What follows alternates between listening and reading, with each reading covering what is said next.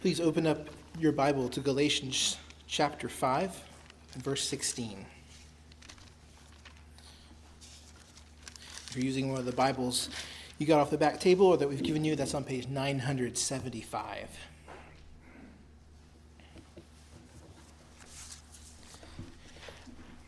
I'm not a big reader of histories about war, and I found that when I do read them, I usually get confused by the battle descriptions. I find them hard to follow.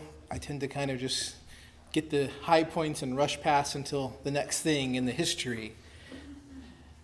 Usually, I guess the ones I have in mind are Civil War battles and maybe this is something unique to the Civil War, but I imagine it's true for all war, that the battles were confusing, that the, the lines were shifting. Um, gain was lo- uh, ground was gained and lost. Uh, I think typically they always knew who they were supposed to be shooting at, uh, but even then, friendly fire was a common thing. Wounds happened that were inadvertent. There were often trouble getting the, the right message to the right unit, to get to the right spot. There were people who were hindered from carrying the message or, or messages incorrectly received and relayed. They're just logistical problems. This unit's out of ammo or, or, or cannon fodder, whatever it would be. All sorts of confusion abounds in the midst of a battle. Well, in our text this morning, we're going to enter into a battle we're going to see Paul say that the flesh and the spirit are opposed. The flesh is fighting against God's spirit, and God's spirit fights against the flesh. And Paul is going to tell us how we are to join that battle. As we walk through our text this morning, those will be our two points. The flesh fights against God's spirit, and we fight by walking in the spirit. In this way, I think the Lord intends to help us cut through the fog of war, to plainly see who our enemy is, and to show us what resources we have to fight. So let's read the passage. We'll be looking at Galatians 5 16 through 26. Listen to God's word. But I say, walk by the Spirit, and you will not gratify the desires of the flesh. For the desires of the flesh are against the Spirit, and the desires of the Spirit are against the flesh. For these are opposed to each other, and to keep you from doing thing, to keep you from doing the things you want to do. But if you are led by the Spirit, you are not under the law. Now the works of the flesh are evident sexual immorality, impurity, sensuality, idolatry, sorcery, enmity, strife, jealousy, fits of anger rivalries, dissensions, divisions, envy, drunkenness, orgies, and things like these. I warn you, as I warned you before, that those who do such things will not inherit the kingdom of God. But the fruit of the Spirit is love, joy, peace, patience, kindness, goodness, faithfulness, gentleness, self control. Against such things there is no law. And those who belong to Christ Jesus have crucified the flesh with its passions and desires. If we live by the Spirit, let us also keep in step with the Spirit. Let us not become conceited, provoking one another, envying one another. This is God's word. Thanks be to God. So we see again, there's a war going on, a battle between God's Spirit and the flesh. Paul says the desires of the flesh are against the Spirit, and the desires of the Spirit are against the flesh, for these are opposed to each other. In the verses that come just before our passage that we looked at last Sunday, Paul has told us that we shouldn't use our freedom as a, an occasion to indulge our flesh. Now he explains why that command is necessary. The flesh is powerfully opposed to the work of God's Spirit in our lives. When Paul says flesh in this context, it's his shorthand for talking about our sinful nature, who we are apart from God's grace. Romans 8, verses 7 and 8 is a helpful parallel passage. Paul there says, For the mind that is set on the flesh is hostile to God, for it does not submit to God's law. Indeed, it cannot. those who are in the flesh cannot please God. The flesh is hostile to God's ways. And the natural state of humanity, of all people apart from God's grace, is that we are in the flesh. We are ruled by, enslaved by our sinful desires. And Paul says, in this state, we cannot please God. By God's grace, we see that Christians are no longer in the flesh in that sense of being ruled by the flesh. We see in verse 24 of our passage that Christ has freed us once and for all from the dominion of the flesh. Yet we see that the flesh is still an ongoing presence in our lives. So, for Christians on this side of heaven, we can say that the flesh no longer reigns, but it does remain. We're no longer enslaved to our flesh, but our sinful desires are still alive within us. And so there is this war going on inside our own hearts. The Spirit of God, who the Father has sent into our hearts, opposes the flesh, and the flesh opposes God's Spirit. When we call this a war, or I call this a war, we should be clear this is not a war of evenly matched opponents. So our Lord does not lose any of those that the Father has given him. It's more act- accurate to say that Christ has decisively won the war against the flesh for the sake of God's people, but the final battles are still being fought, and Christians must join the fight. We are to fight against the sinful desires that remain. In the context of this letter to the Galatians, we need to remember that Paul told us there are two prongs to the flesh's attack. The main attack that Paul has discussed so far in the letter is the desire of the flesh to be saved by the law. Justification by works of the law. That's what the, the flesh wants. This is the pride of the flesh that says, I can do something to merit my salvation, something to be acceptable before God. So we talked about this in Galatians 3 3, where he says to the Galatians, Are you so foolish? Having begun by the Spirit, are you now being perfected by the flesh? So that's one kind of desire that the flesh has that wars against God's Spirit. Paul's told us the Spirit of God is the Spirit who creates faith in us, faith in Jesus. The Spirit of God is the Spirit of salvation by faith alone in Christ alone the spirit of adoption by whom we cry out, Abba, Father. So the sinful pride of seeking salvation by works is an attack on the Spirit of God. It's a, it's a war against God's saving grace. Those who are truly of the Spirit, we can say, have we have been decisively delivered from trying to earn our own way to God.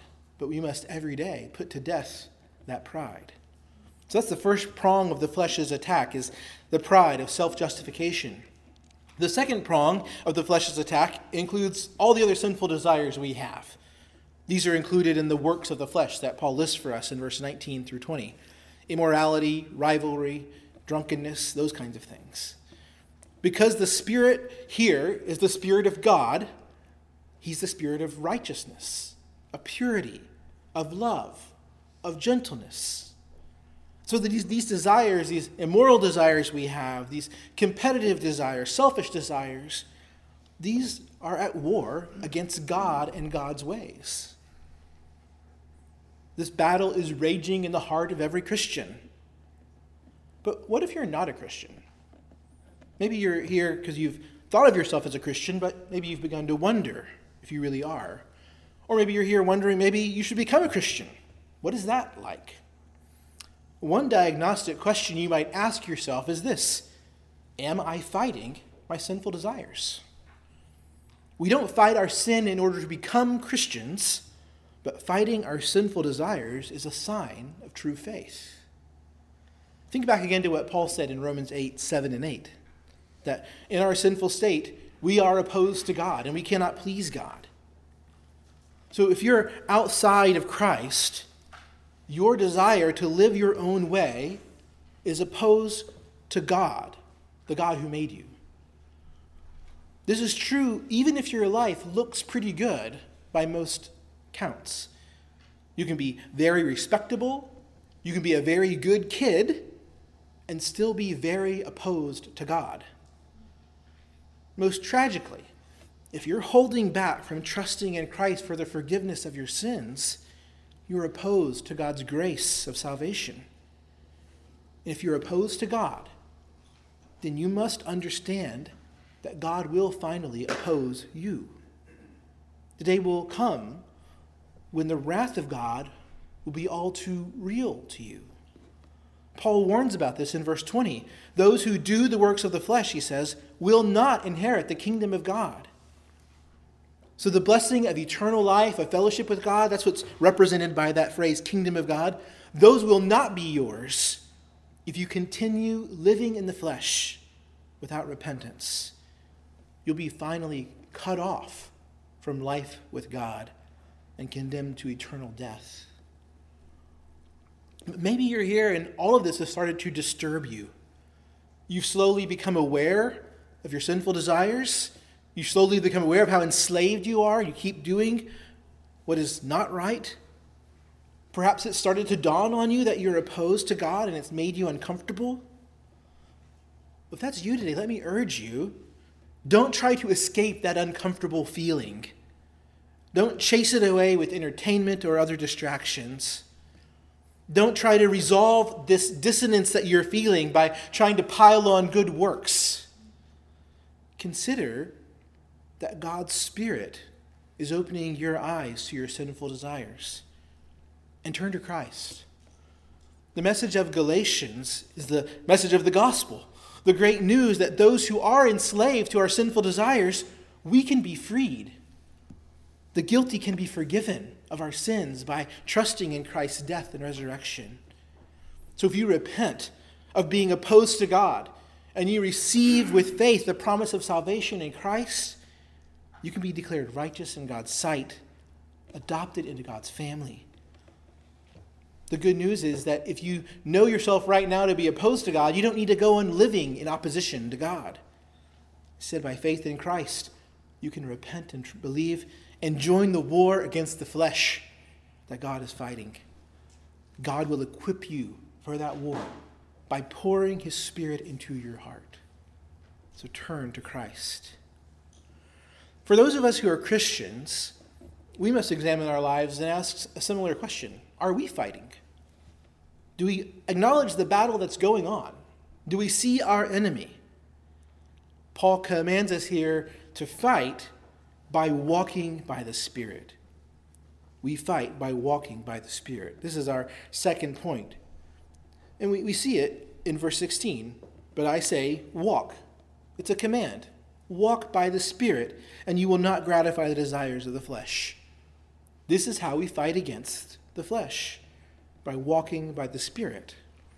But how do we do that? For the rest of our time, I just want to go through a number of ways I think we can draw from this passage and others how we walk by the Spirit, how we fight.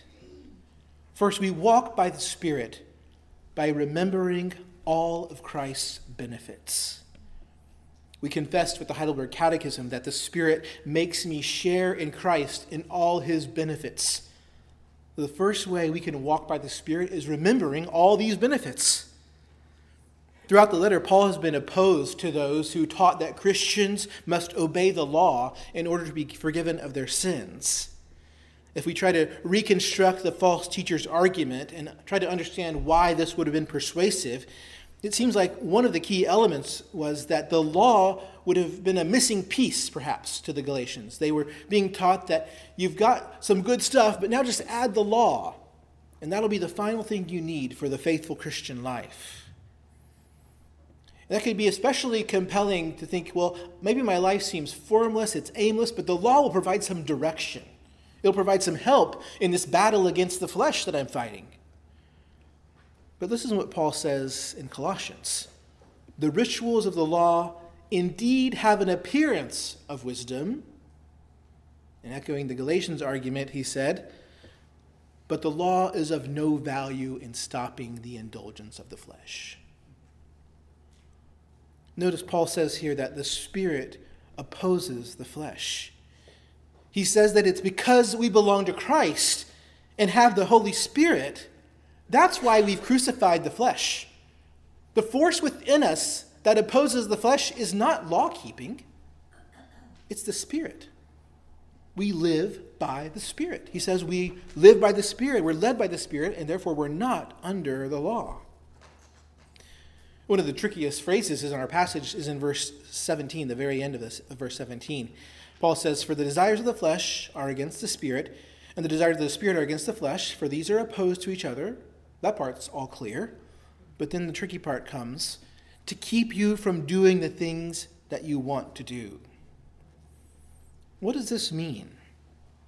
Some think this is saying that um, we're just at this constant state of war, you know, that we're hindered by the flesh from doing the good things we want.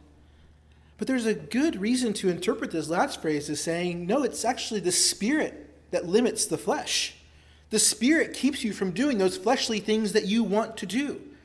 It enables you to resist the desires of the flesh. Because of what Christ has done, we're now indwelled by God's Spirit. He lives within us and He imposes the flesh. And so, our source of power to fight against sin is not the Old Testament law, it's not our own willpower, it's Christ crucified in our place. So, we walk by the Spirit by relying on Christ. Again, this is what Paul means in verse 24 when he says, Those who belong to Christ have crucified the flesh with its passions and desires. Notice this is not a command. He's not saying, crucify the flesh. He's saying that it's happened. If you are Christ's, if you are of Christ, that's all this, this little phrase, those who belong, those of Christ. Those of Christ have crucified the flesh. It has happened. You have died to sin because you've been united by faith in Christ and you are alive to God. Paul's already told us this once in Galatians. He no longer lives, but Christ lives in him. He lives by faith in the Son of God. This is the reality for Christians. This is why we say the war has been decisively won. The flesh has been crucified. So now we keep in step with the Spirit by remembering who we are in Christ by remembering all the benefits that are ours in Christ. The Spirit has grafted us into Christ. Through the Spirit, we've come to trust in the Son, and now the Spirit of the Son is in our hearts, and we cry out to God, Abba, Father.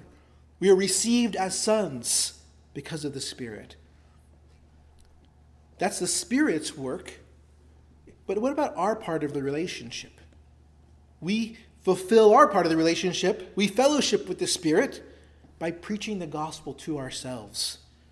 We say to ourselves, Self, you are dead to sin. You are alive to God. You are a beloved Son of God in whom He's well pleased because of Jesus. This is not some Christian version of positive self talk. This is the Spirit's work to remind us of the gospel when sin accuses us. When sin accuses us, we commune with the Spirit by remembering the gospel. And we say with Paul, Christ gave himself for me. This is the, the two way street of fellowship in the Spirit. The, the Spirit persuades us of the gospel, and we remember the gospel. There's a book I want to commend to you. I've got props and everything today.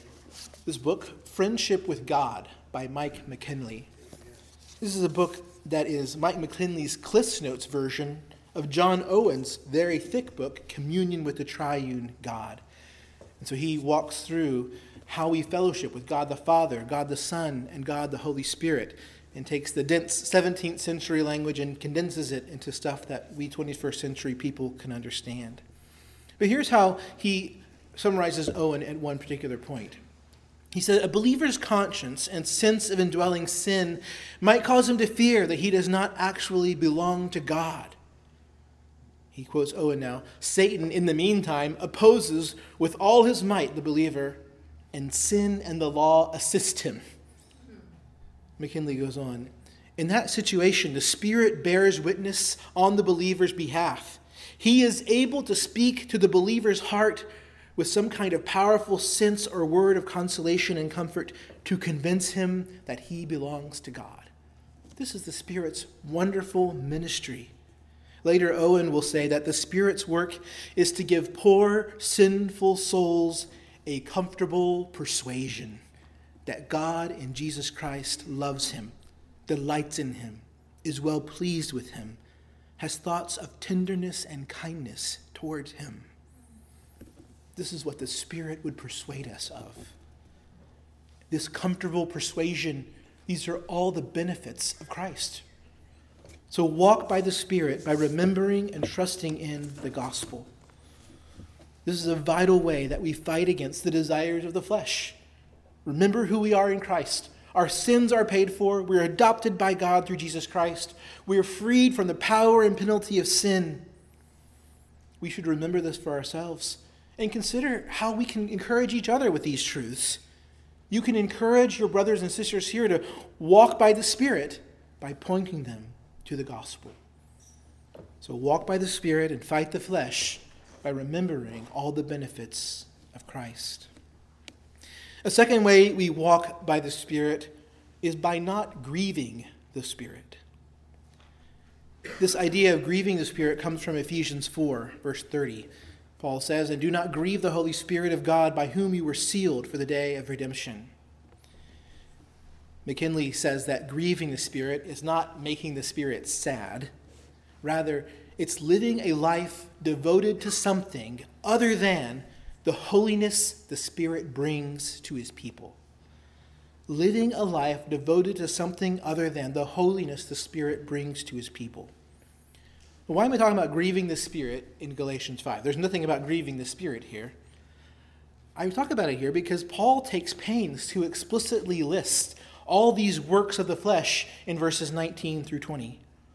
He wants us to know the kind of behaviors that are contrary to walking in the Spirit. In a sense, Paul is putting the cookies on the bottom shelf for us. Right? He says this is, this is plain for all to see, but I'm going to go ahead and list like 15 things for you so you know.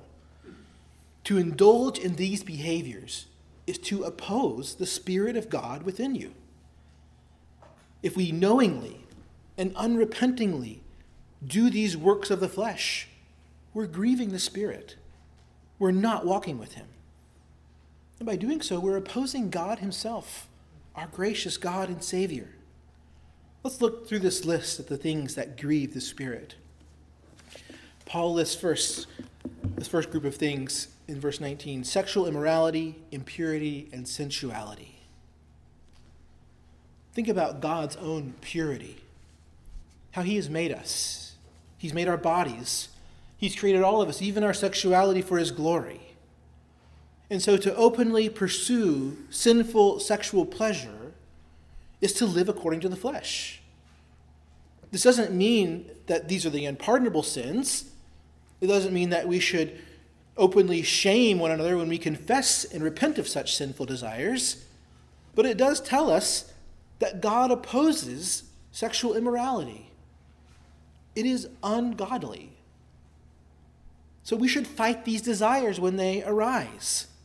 Because we are in Christ, we've crucified sexual immorality. If we're going to be realistic about this battle, we have to recognize that we live at a time where opportunities for sexual impurity are everywhere. It's like we've, we've done for indoor plumbing, what, or we've done for sanitation that indoor plumbing did with the, the internet. We've put pornography everywhere and made it easily accessible. It's on demand. And on top of that, we've made many kinds of sexual immorality to be encouraged and spoken of as if they're positive goods in our world. So, do we see how fierce the battle that we're fighting is? We have sinful desires that spring up in our own hearts, and we have a world around us that's saying, indulge. But are you fighting? Are you remembering that God did not redeem you so that you'd re enslave yourself to these forms of sexual immorality? Have you enlisted others in the fight? If you're harboring a secret habit of sexual immorality, obviously confess it to God, but also confess it to a godly person that you know. Ask for their help. Ask for them to pray for you, that you wouldn't walk by the flesh. One way you can begin walking by the Spirit is to drag your sin into the light. Don't grieve the Holy Spirit with sexual immorality. Next in his list, Paul talks about idolatry and sorcery. These were sins associated with pagan worship. As he says, these works of the flesh are evident. It should be clear to all of us these things are opposed to God. But yet we should ask Am I walking in idolatry? I heard a missionary interviewed recently who was talking about the challenges of ministering in pioneer settings where there's been no churches in, in, small remote tribes and villages where there's still a lot of animistic religion and witchcraft. And he said one of the challenges is that you'll see people who seem to come to christ and they come to church on sunday and then their, their child gets sick sunday night and they take him to the witch doctor the next day. They're syncretistic. They, they tend to try to want to marry their, their kind of native beliefs with the gospel that they've heard it's, it's easy to spot that kind of syncretism, but we should ask what does syncretism look like for a Houstonian, a modern American? Are we trying to worship God and mammon? Are we putting a, a hope in a certain standard of living? Or are there possessions or privileges in this world that we would be absolutely devastated if we lost? Paul says idolatry is a work of the flesh. If we are unrepentantly indulging in it, we're not walking by the Spirit. We're opposing God. The next grouping of works of the flesh is Paul's longest. We see a bunch of sins here that destroy relationships.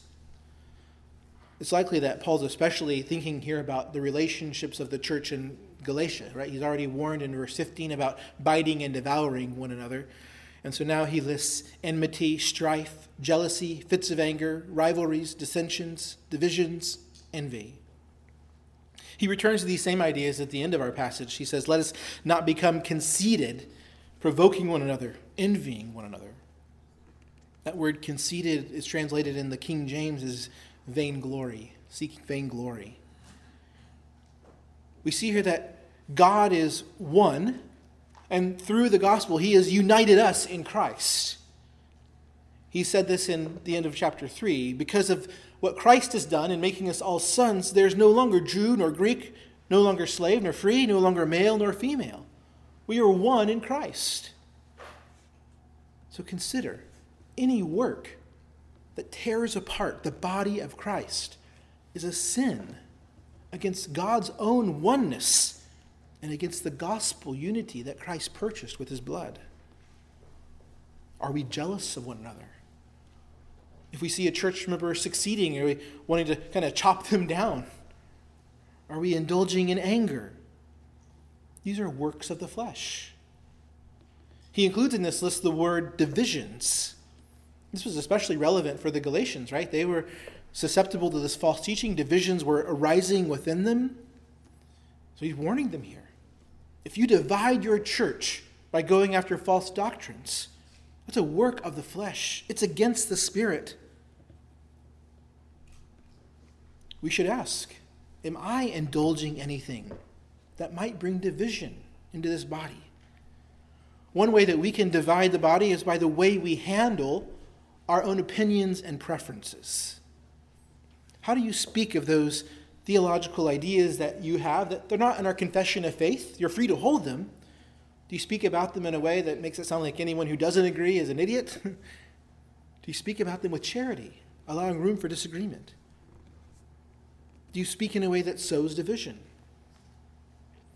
Or think about what we are saying when someone leaves the church, not to join another faithful gospel preaching church, but just leaves and doesn't go to any church. They remove themselves from the church in a sense of kind of self excommunication almost. That's a kind of dividing the church. saying, I I don't need you anymore. Are you in any way dividing the church? Paul says this is a work of the flesh.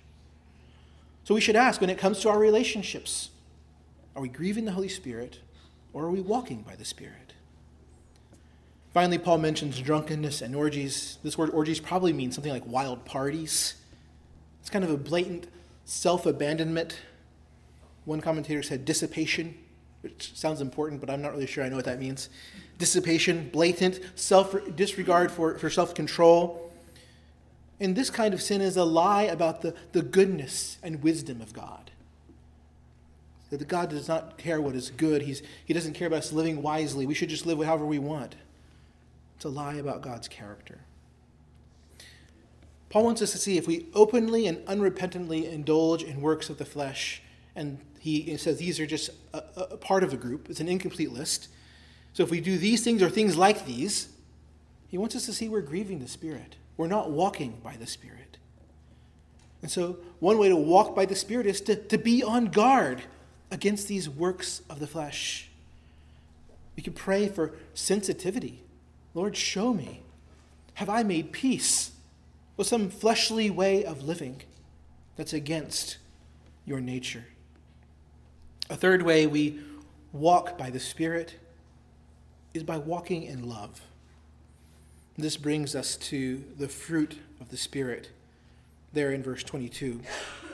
After he lists the works of the flesh and warns that those who practice the works of the flesh will not inherit the kingdom of God, he says, But the fruit of the Spirit is love, joy, peace, patience, kindness, goodness, faithfulness, gentleness, and self control.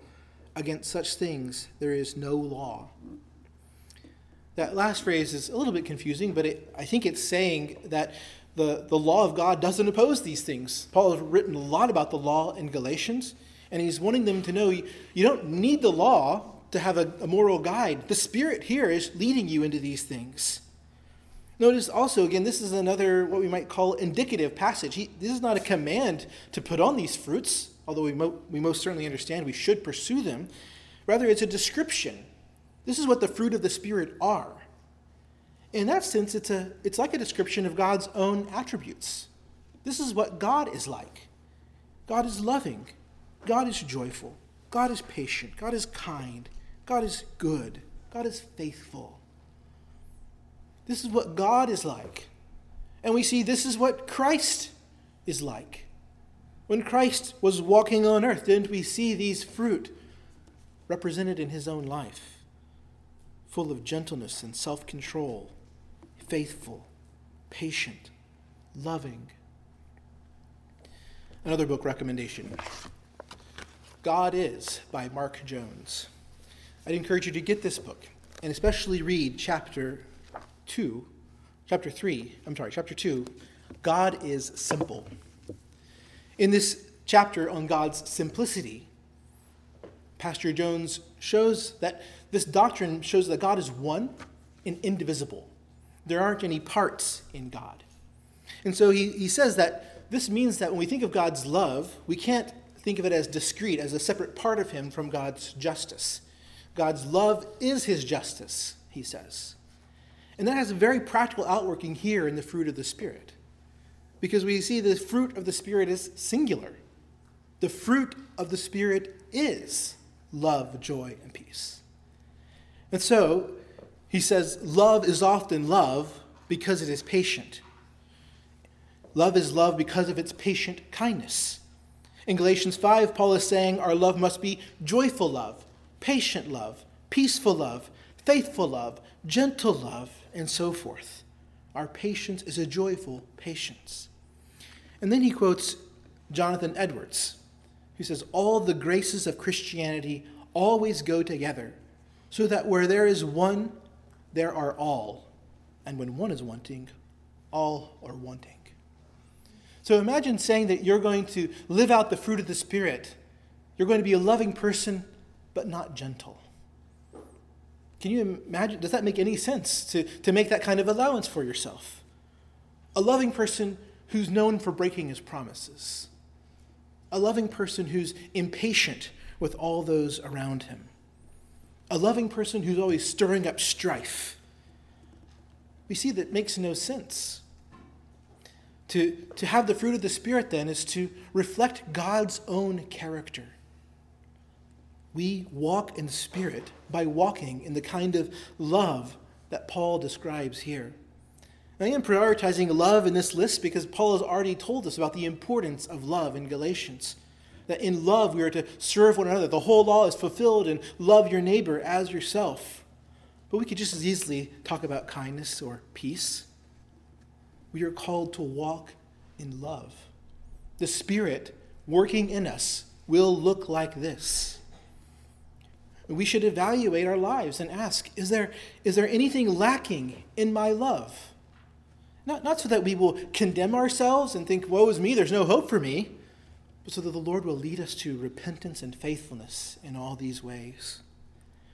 In every relationship, we can ask, How is my love gentle towards my wife or my children or my neighbors? Am I exhibiting God's own patience?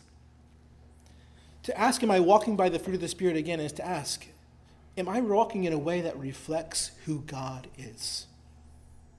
Or am I walking in a way where the works of the flesh are evident in my life?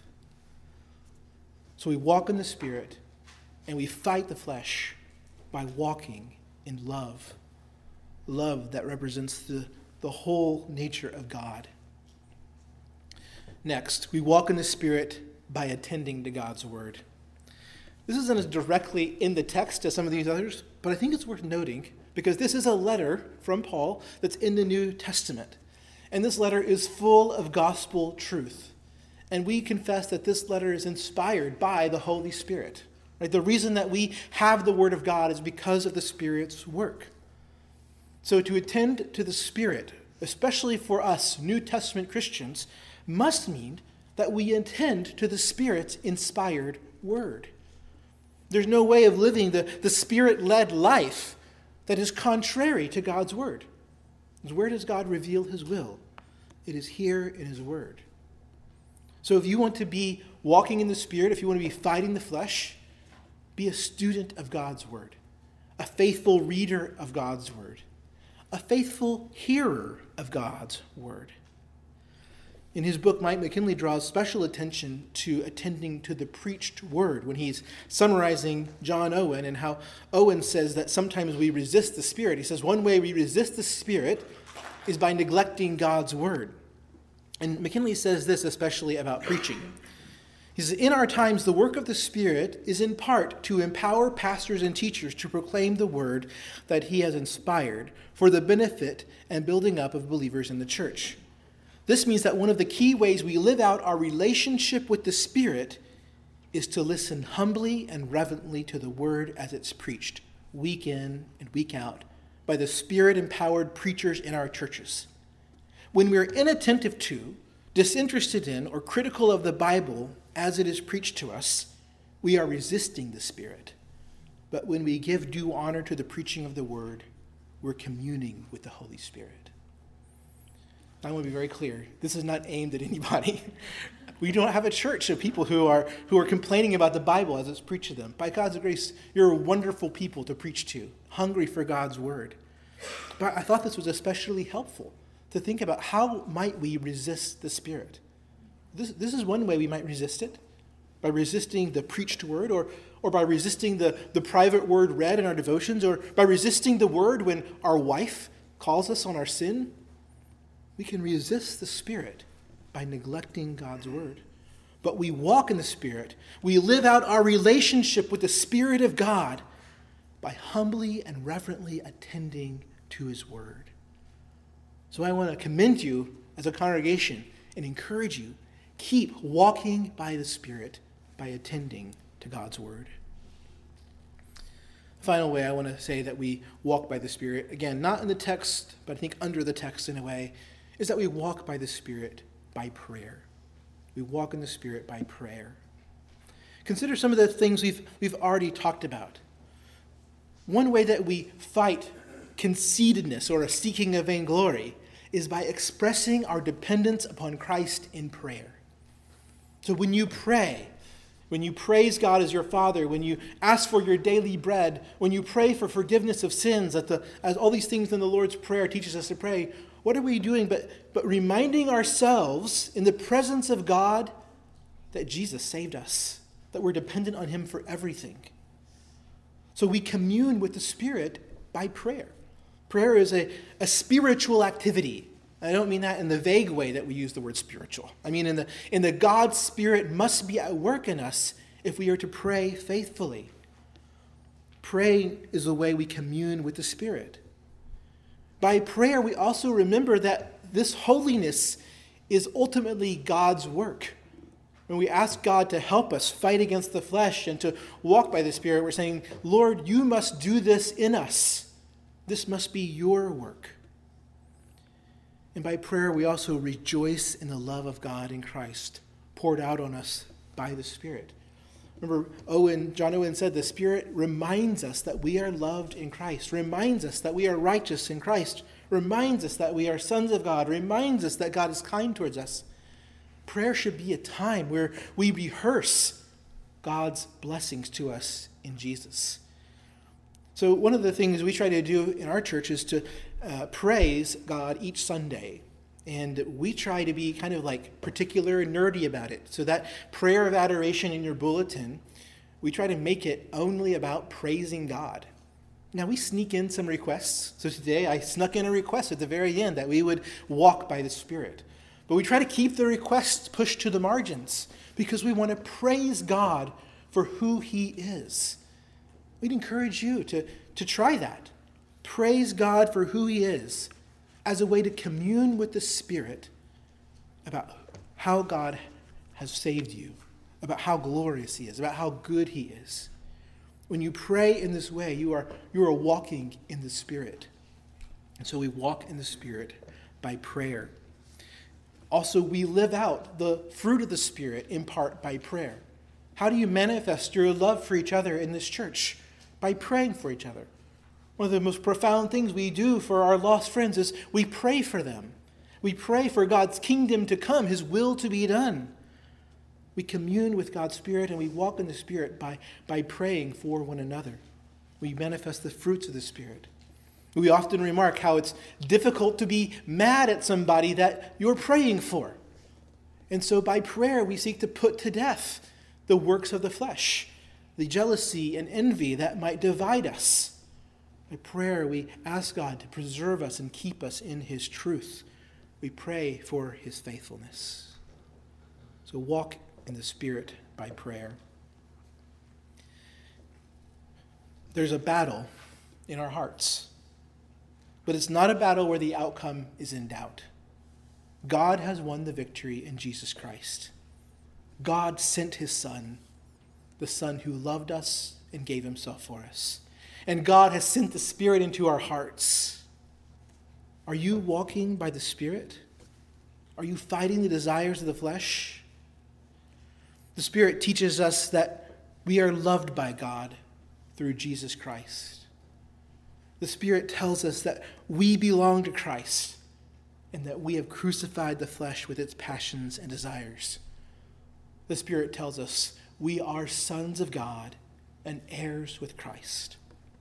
Are we walking by the Spirit? Let's pray.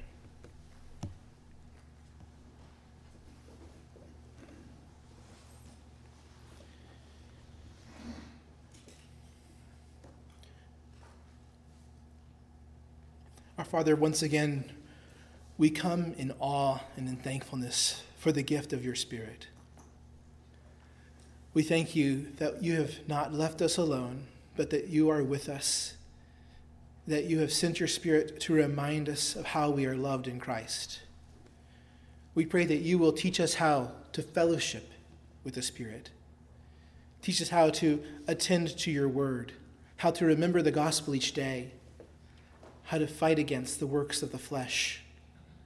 We pray that you would make us people of prayer, that through prayer we would exhibit the fruit of the Spirit, and that way we would rely on Christ. Thank you for this congregation. Thank you for the calling we have together to walk by the Spirit together. We pray for you to help us do that. In Jesus' name we pray.